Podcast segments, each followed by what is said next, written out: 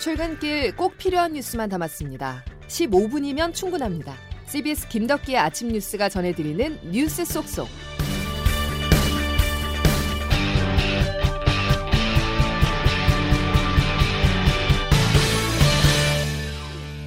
여러분 안녕하십니까? 11월 15일 김덕기 아침 뉴스입니다. 일상 회복에 대한 대가가 만만치 않습니다.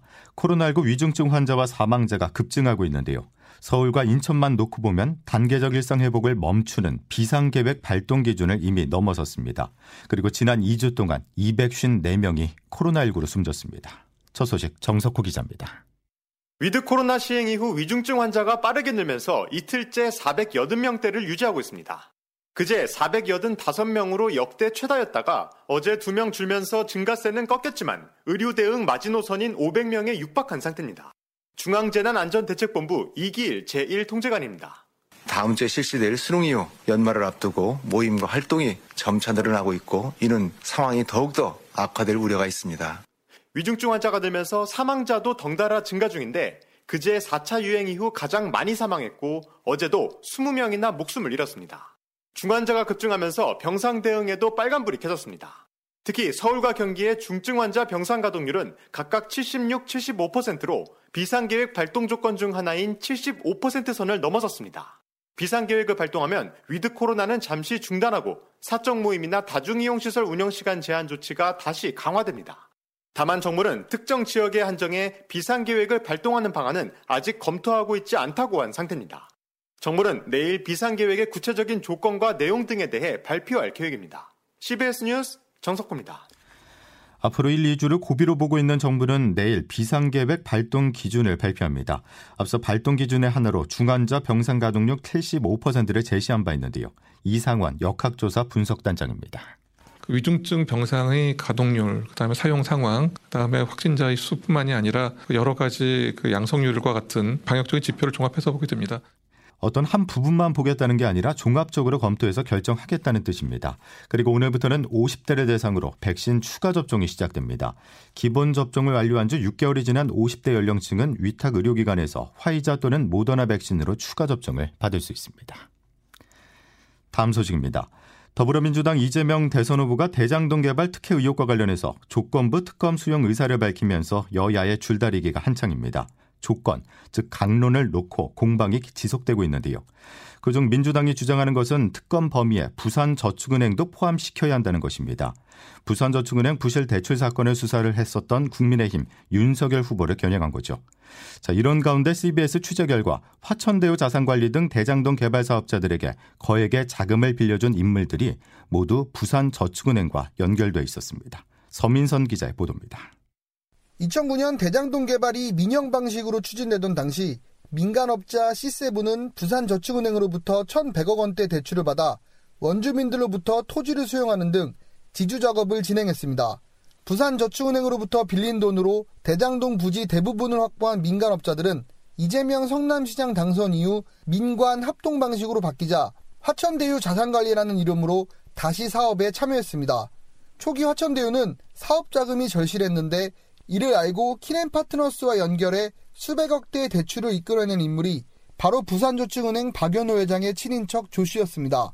그런데 화천대유가 첫 배당을 받기 직전인 2018년 자금난에 시달리며 이른바 보릿고개를 겪고 있을 때도 또다시 수백억 대 자금이 페이퍼 컴퍼니를 통해 흘러 들어온 것으로 확인됐습니다.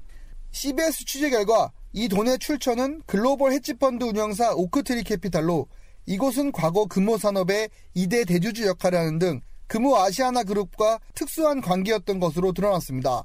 공교롭게도 금호 아시아나 그룹 박삼구 회장은 부산저축은행 박연호 회장과는 오촌으로 친척 관계인 것으로 확인됐습니다.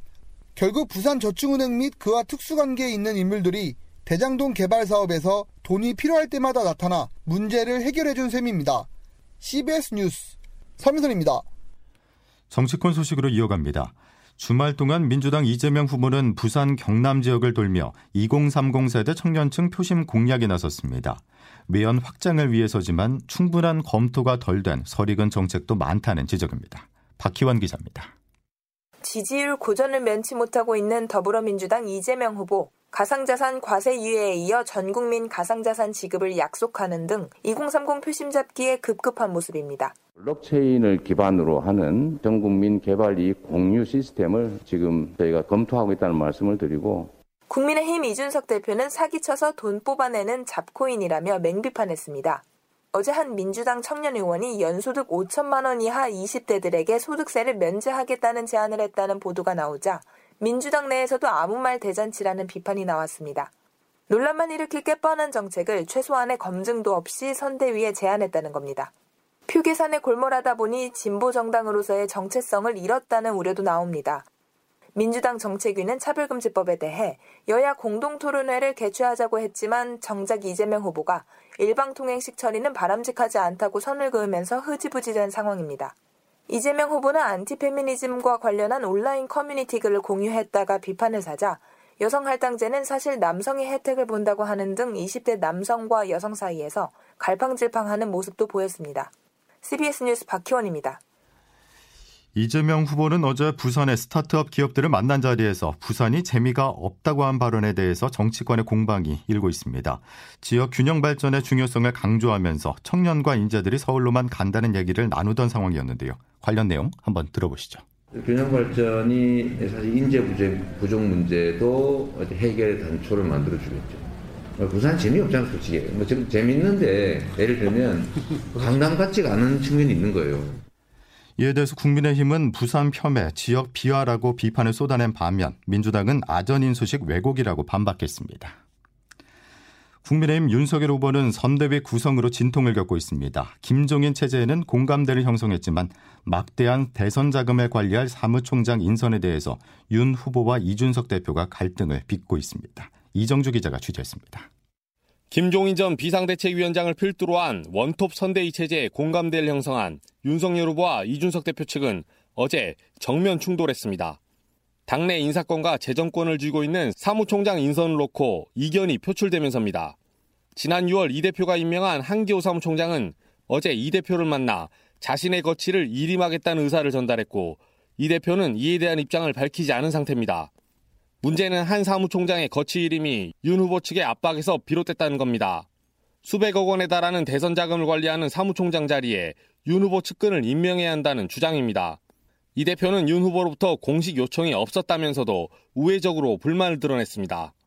사무총장의 거치 문제라고 한다면 저는 후보와 어떤 상의도 한 바가 없다고 봐요. 어떤 요청도 어떤 응답도 어떤 언급도 없었음을 제가 명확하게 밝히겠습니다. 이런 가운데 당내 경선에서 2030 돌풍을 일으킨 홍준표 의원은 어제 청년의 꿈 홈페이지를 공개하며 청년 표심 조직화에 나섰습니다.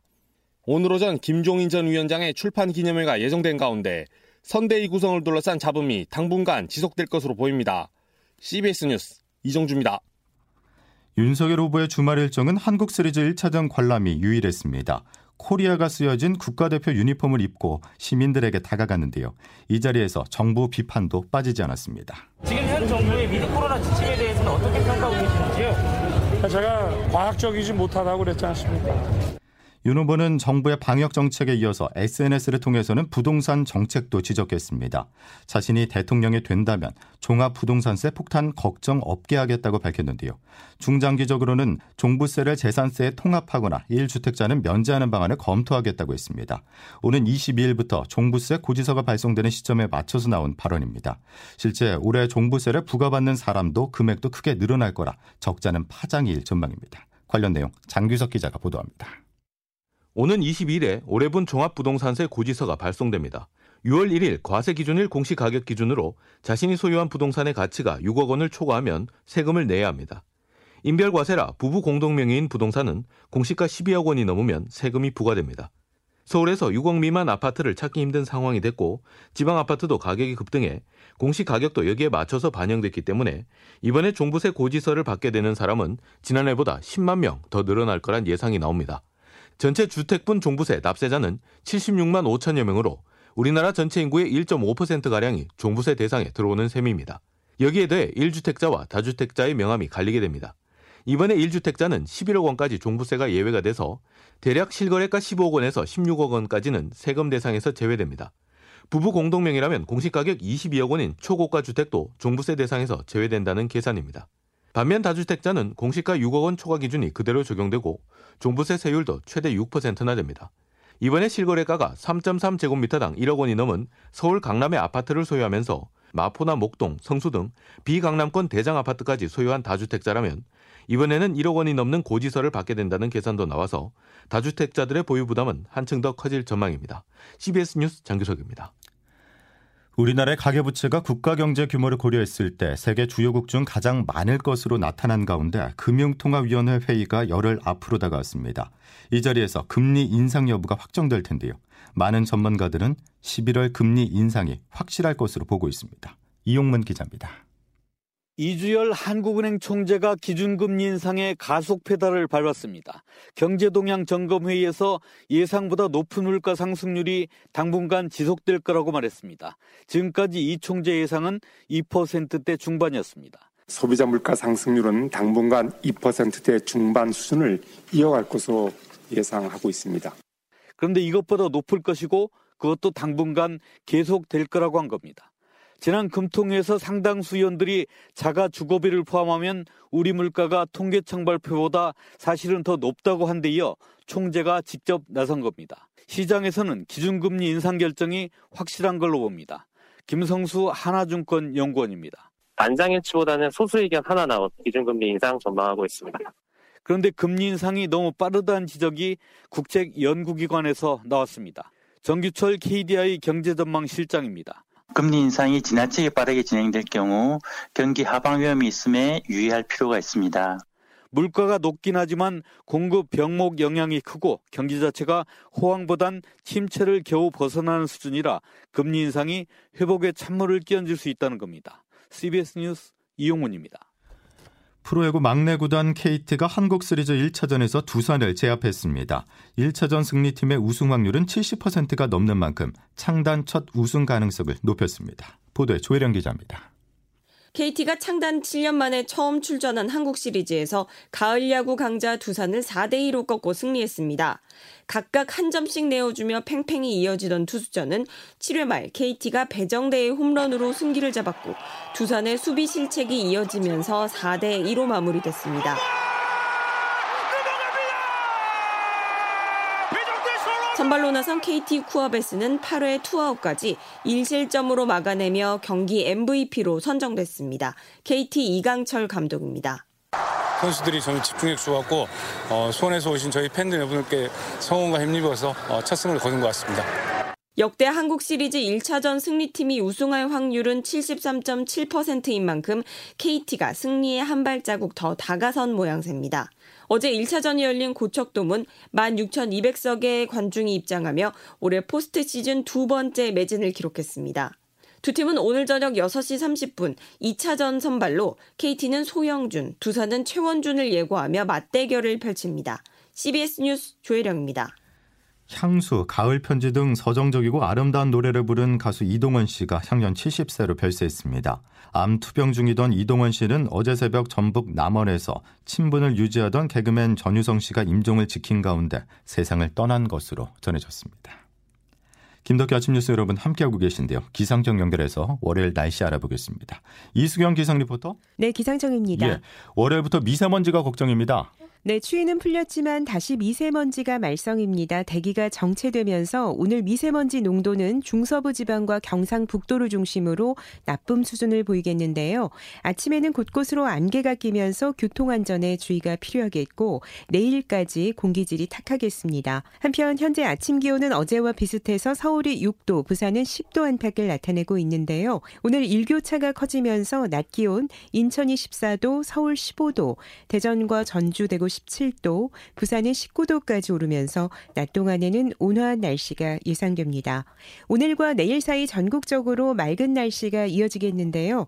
다만 건조한 날씨가 이어지면서 동해안을 중심으로 건조주의보가 내려져 있어서 화재 예방에 유의를 하시기 바랍니다.